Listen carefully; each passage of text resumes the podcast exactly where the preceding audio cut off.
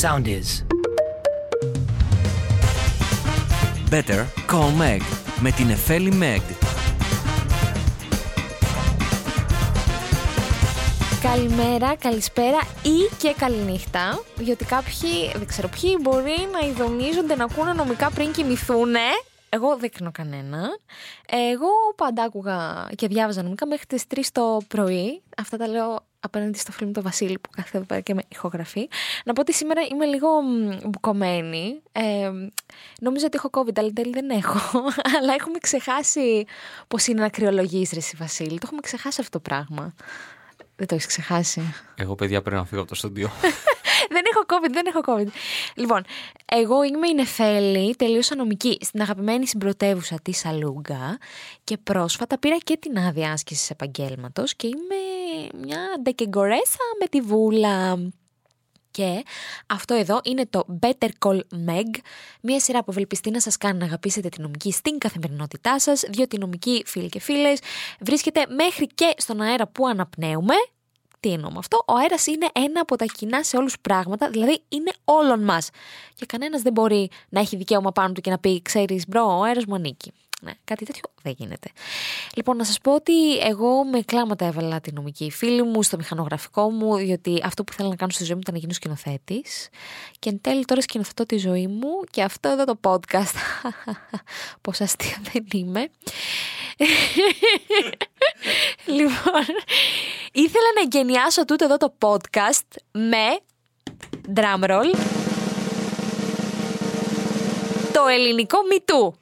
Α, φοβερό hot θέμα, hot hot, straight from the oven, το οποίο αν και άργησε να φτάσει στη χώρα μας, όπως συμβαίνει με τα περισσότερα πράγματα σε αυτή τη ζωή, που είναι σε όλες τις χώρες και εκτός από τη δική μας, εν τέλει ήρθε, έκανε τάκ-τάκ την πόρτα της Ελλάδος και ήρθε και καλώς το. Λοιπόν, το κίνημα αυτό αφορά καταγγελίες από ανθρώπους που έχουν πέσει θύματα εργασιακής ή σεξουαλικής παρενόχλησης και κακοποίησης. Εμείς σήμερα λίγο θα αναφερθούμε στον εργασιακό χώρο, γιατί νομίζω ότι είναι και αυτό που σας καίει. Γιατί υπάρχουν και πολλές ε, μορφές παρενόχλησης, τις οποίες μπορούμε να τις αναφέρουμε σε ένα άλλο επεισόδιο. Και είναι λογικό να μπερδεύεστε με τούτες τις έννοιες και να λέτε, Μα τι ακριβώς είναι παρενόχληση και τι ακριβώς είναι κακοποίηση. Και κάποιοι αντικοινωνικοί συμπολίτες εκεί έξω θα σκέφτονται ότι πάμε να ποινικοποιήσουμε μέχρι και το φλερτ. Και σε τέτοιες μπουρδες, εγώ βγαίνω μπροστά ως υπότης ή υπότισα, δεν ξέρω ποιο είναι το σωστό, και φωνάζω ότι Παρενόχληση σεξουαλική φίλοι και φίλες έχουμε όταν κάποιος, συνήθως κάποιο άτομο που έχει μεγαλύτερη εξουσία από εμάς, π.χ. εργοδότης, π.χ. καθηγητής, μας προσεγγίζει σεξουαλικά ή μας κάνει σεξουαλικές προτάσεις χωρίς εμείς να έχουμε δώσει το παραμικρό πάτημα για τούτα. Δηλαδή τα κάνει χωρίς τη συνένεσή μας. Αυτές οι ενέργειες μπορεί να είναι λόγια, διάφορες χειρονομίες, απειλές, πιέσεις, περίεργα αγγίγματα κτλ. Λοιπόν, η σεξουαλική κακοποίηση από την άλλη είναι ξεκάθαρος βιασμός, άρθρο 336 ποινικού κώδικα, για να λέω τις διατάξεις τι σου επιστημόνησα είμαι. Και μπορεί κάποιοι πάλι αντικοινωνικοί συμπολίτες εκεί έξω να λένε Μα γιατί ποινικοποιείται ο βιασμός; Α το αναφέρουμε και αυτό, γιατί όντως υπάρχουν κάποιοι που βιάζουν και λένε Μα τι κάνω, τι, γιατί; Λοιπόν, θέλω να πω στο επιβατικό κοινό ότι ο βιασμός θίγει το δικαίωμά μας να επιλέγουμε να κάνουμε σεχ με τα άτομα που εμείς επιλέγουμε και στο χρόνο που εμείς επιλέγουμε. Αυτό το δικαίωμα ονομάζεται γενετήσια ελευθερία. Έτσι, να μαθαίνουμε και κανένα νομικό όρο να, να περνάμε καλά. Και όχι, για το βιασμό δεν φταίει η πολιτική της Ευρωπαϊκής Ένωσης, γιατί η Βασίλη ε, το είδαμε και αυτό σε κάποια πλακάτ, σε κάτι πορείες πέρσι και πραγματικά γελάω, γελάω που υπάρχουν άνθρωποι που πιστεύουν ότι κάτι κάτι τέτοιο υφίσταται. Δηλαδή, φαντάζεσαι τον προπονητή που κατηγορείται για το βιασμό της 11χρονη αθλήτριας να λέει στον ανακριτή: Κύριε Ανακριτή, φταίει η πολιτική της Ευρωπαϊκής Ένωσης. Τι να κάνω κι εγώ, με έπιασε μια λογική κόστους και δεν μπόρεσα να κρατηθώ. Υπέκυψα στον ανταγωνισμό. Να σου πω τη φωνή του απλού λαού. Ε, πες μου τη φωνή Για το βιασμό φταίει ο βιαστής. Τέλος. Ωραία, μ' αρέσει. Μ' αρέσει. Όχι, αυτό πρέπει να κρατήσουμε από αυτό το podcast. Οπότε, ο βιασμό ε, ως έγκλημα απαιτεί ιδιαίτερη ανάλυση και θα το αφήσω σε κάποιο άλλο επεισόδιο και αυτό. Και σήμερα θα επικεντρωθώ στη σεξουαλική παρενόχληση, δηλαδή όταν υπάρχουν σεξουαλικές συμπεριφορές, χωρίς να υπάρχει δίσδυση. Το καταλαβαίνουμε. λοιπόν, στις μέρες μας η σεξουαλική παρενόχληση, ε, κυρίως στον εργασιακό χώρο, είπαμε θα μιλήσω, τη στοιχειοθετούν πέρα από τις διακρίσεις που γίνονται λόγω φύλου, με ένα λάμδα, όχι με δύο. ε, η οποία διάκριση φύλου παρεμβαίνει για την αρχή της ίσης μεταχείρισης και προσβάλλει την ανθρώπινη αξιοπρέπειά μας, να το πούμε και αυτό. Λοιπόν, τη στοιχειοθετούν συμπεριφορές όπως τα σεξουαλικά υποτιμητικά σχόλια, το έντονο φλερτ στον εργασιακό χώρο, τα προσβλητικά. Όταν δεν το θες το έντονο φλερτ έτσι. Γιατί μπορεί να έχεις και κάποιο. Γουστάρεις, ρε παιδί μου, να σε φλερτάρεις το τέτοιο. Να μην το θες είναι το θέμα.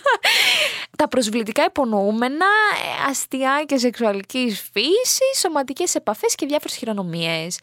Η σεξουαλική παρενόχληση στον εργασιακό χώρο οδηγεί σχεδόν πάντα στο να γίνουν οι εργασιακές σχέσεις μας χειρότερες. Το καταλαβαίνουμε. Και στο να γίνει πιο αισθητή η ανισότητα μεταξύ ανδρών και γυναικών, ως προς τα εργασιακά τους δικαιώματα βέβαια. Γιατί κατά κύριο λόγο αυτές που πλήττονται από τις σεξουαλικές παρενοχλήσεις είναι οι γυναίκες. Κακός ή καλός, κακός, αλλά τι συμβαίνει, ρε παιδί. Λοιπόν, και θα ρωτήσετε εσείς εκεί έξω τι προστασία υπάρχει και τι μπορώ να κάνω εγώ αν πέσω θύμα παρενόχλησης και θα σας πω εγώ. Λοιπόν, το άρθρο ένα πρώτο. 337 του ποινικού κώδικα. Τα λέμε. Λοιπόν, λέει ξεκάθαρα ότι όποιος προβαίνει, κάνει τέτοιες χειρονομίες γενετήσου χαρακτήρα ή σου λέει προτάσεις για τέλεση γενετήσεων πράξεων, οι γενετήσει πράξεις είναι ο βιασμός και η ίσης βαρύτητας πράξη με αυτές. Το καταλαβαίνετε αυτό, ότι έχει να κάνει με σεξουαλικά τα προτείνει όλα αυτά σε πρόσωπο που εξαρτάται εργασιακά από αυτόν ή εκμεταλλευόμενος στη θέση του προσώπου που έχει, προκειμένου να ενταχθεί σε διαδικασία αναζήτησης θέσης εργασίας. Γενικότερα, αν σας εκμεταλλεύετε, επειδή έχει την θέση την ανώτερη, τιμωρείται με φλέξη έως τρία έτη. Με πάρα πολύ απλά λόγια να το πω. Όποιος εκμεταλλεύεται ή προσπαθεί να εκμεταλλευτεί σεξουαλικά την ανάγκη κάποιον εργαστή, τότε τιμωρείται με φυλάκιση έως τρία έτη.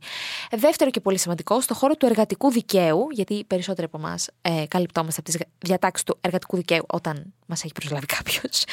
Έχουμε το νόμο 3896 του 2010, ο οποίος ουσιαστικά έφερε στη χώρα μας οδηγία του Ευρωπαϊκού Κοινοβουλίου και μιλάει για την έννοια της παρενόχλησης και την αντιμετωπίσει ως περίπτωση δυσμενού διάκρισης στην εργασία.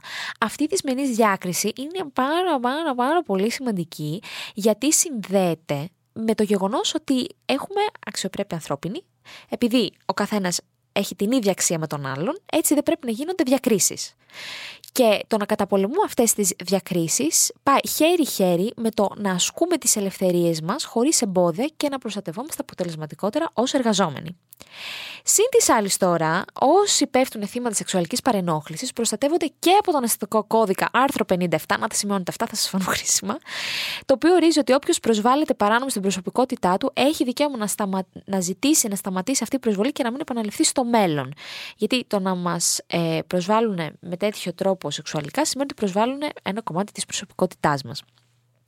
Και θέλω εδώ να σας ενημερώσω, και αυτό είναι πολύ, πολύ, πολύ σημαντικό, αν πέσετε θύμα σεξουαλικής παρενόχλησης και αντιδράσετε όπως είναι φυσιολογικό να κάνετε και ο εργοδότης σας καταγγείλει τη σύμβαση εργασίας, δηλαδή σας απολύσει επειδή ακριβώς αντιδράσατε, τότε αυτή η καταγγελία είναι καταχρηστική και άρα άκυρη. Είναι άκυρη απόλυση, καταλαβαίνεις. Και μπορείς να διεκδικήσεις και αποζημίωση ενώ παράλληλα κρατήσεις τη δουλειά σου τέλειο. Δηλαδή, win-win situation για σένα. Βέβαια, εντάξει, θα περάσει ψυχολογικό τρελά, αλλά εντάξει, θα έχεις δουλειά και θα έχεις και αποζημίωση. Ναι, λοιπόν. Και κάτι πολύ σημαντικό. Αν ο εργοδότης σας σας συμπεριφέρεται με τέτοιο τρόπο που σας προσβάλλει βάναυσα, ρε παιδί μου, π.χ. σας μειώνει συνεχώς και τα λοιπά, ό,τι μπορείτε να φανταστείτε περίεργο, ακούστε τι μπορείτε να κάνετε. Σε μια εργασιακή σχέση, γενικά στις σχέσεις, υπάρχουν δικαιώματα και υποχρεώσεις. Όπως έχω υποχρέωση π.χ. με αυτόν που βγαίνω να μην μου κάνει ghosting. ναι, είναι κάτι που μα ταλανίζει. Έτσι και ο εργοδότης έχει μια πάρα πολύ σημαντική υποχρέωση να σέβεται την προσωπικότητά του εργαζομένου του. Δηλαδή τη δικιά μας προσωπικότητα. Και αυτή η υποχρέωση προέρχεται από τη γενική υποχρέωση πρόνοιας. Φοβερός όρος, πρόνοιας. Τι σημαίνει αυτό; Αν σας συμπεριφέρετε με αυτόν τον περίεργο τρόπο και με αυτή τη συμπεριφορά ουσιαστικά σας κάνει τη δουλειά και τη ζωή δυσκολότερη από αυτό που ήταν, εσείς μπορείτε να θεωρήσετε ότι με αυτόν τον τρόπο του εργοδότη, ότι αυτός ουσιαστικά καταγγέλει τη σύμβαση, δηλαδή σας απολύει και έτσι να διεκδικήσετε την αποζημίωση που σας αναλογεί. Δηλαδή, μου συμπεριφέρεις εσύ με αυτόν τον τρόπο, φιλαράκι, άρα με απολύεις, άρα αφού με απολύεις, θέλω και την αποζημίωση που μου αρμόζει. Χωρίς να σας πει αυτός ότι σας απολύω, με τη συμπεριφορά του από αυτό συνάγεται. Έχει κάτι διατάξει στο εργατικό δίκαιο που μπορείς να πιάσεις τον άλλο, το κάνεις κόμπο, έτσι, αέρωστε το. Μόνη μου. Αυτός είναι ο ορισμός του μόνη της. Λοιπόν, όμως, α προσγειωθούμε και λίγο στην πραγματικότητα, γιατί τα θεωρητικά τώρα Είναι ωραία. Αλλά στην πράξη βλέπουμε ότι οι διαδικασίες στα δικαστήρια είναι πιο αργές και από το replay ε, και ότι η απόδειξη ορισμένων ζητημάτων είναι αρκετά δύσκολη και πολλές φορές περιστατικά που πρέπει να παίρνουν φως δεν παίρνουν φως. Μένουν πάνω στο σκοτάδι. Και να πω το αρνητικό ότι στο πεδίο της ποινικής προστασίας που είπαμε για το άρθρο 337, το πρώτο πρώτο που ανέφερα, για την προσβολή της γενετή αξιοπρέπειας, είναι ότι αυτό χρειάζεται έγκληση. Έγκληση σημαίνει να πας στον εισαγγελέα και να πεις ότι μου συνέβη αυτό. Καταλαβέ. Ε, δεν είναι ότι είναι αυτοπαγγέλτος διοκόμενο. Δηλαδή, ο εισαγγελέας το ψάχνει μόνο του. Έγκληση χρειάζεται να το πεις, ωραία. Που η έγκληση θέλει τρεις μήνες. Τι σημαίνει αυτό, Ότι αν περάσουν τρεις μήνες από τότε που συνέβη κάποιο περιστατικό σεξουαλικής παρενόχλησης και εσύ δεν το καταγγείλεις στον εισαγγελέα, το χάνεις. You lose it. Bye bye. Δεν μπορείς να πας μετά από πέντε χρόνια και να πεις Μου συνέβη αυτό και αυτό. Υπενθυμίζω ότι αυτό αναφέρει τη σεξουαλική παρενόχληση και όχι κακοποίηση που είναι ο βιασμός, γιατί αυτό έχει άλλη παραγραφή και δεν έχει έγκληση ο βιασμός. Είναι θα, θα αναφερθούμε σε αυτό. Εδώ θα σε έχω Βασίλη και θα σου μιλάω και γι' αυτά. Είδαμε επίσης ότι βγήκε το Φεβρουάριο μετά και από τις καταγγελίες Μπεκατόρου ο Πρωθυπουργός μας και εξήγηλε κάποιες νομοθετικές παρεμβάσεις για τη βελτίωση της κατάστασης ε, με τη δημιουργία ενός ιστότοπου το me2.gov.gr που θα γίνονται και καλά καταγγελίες σε πραγματικό χρόνο και ένα μητρό για όλους τους εκπαιδευτικούς που κάνουν με παιδιά, γυμναστές και τέτοια και φροντιστές. Αλλά θεωρώ ότι χρειάζεται αλλαγή νοοτροπίας. Εγώ αυτό θεωρώ. Και κουλτούρας. Οπότε οψόμεθα σχετικά με τις αλλαγές για τη δημιουργία όλων αυτών που είπα. Γιατί Ωραία όλα αυτά, αλλά εγώ χρειάζεται να δω τον Κυρθόδωρο που δεν μένει σε μια μεγάλη πόλη όπως είναι Αθήνα, αλλά σε μια κομμόπολη και έχει τη δική του επιχείρηση, να μην γυρίσει και πει ποτέ ποτέ τον ποτόν όποτε ξέρω εγώ σε μια εργαζόμενη του που κατήγγειλε κάτι καλά τώρα το θυμήθηκε όχι Κυρθόδωρε δεν το θυμήθηκε τώρα απλά τώρα βρήκε το θάρρος να σας αντιμετωπίσει. Πες τα.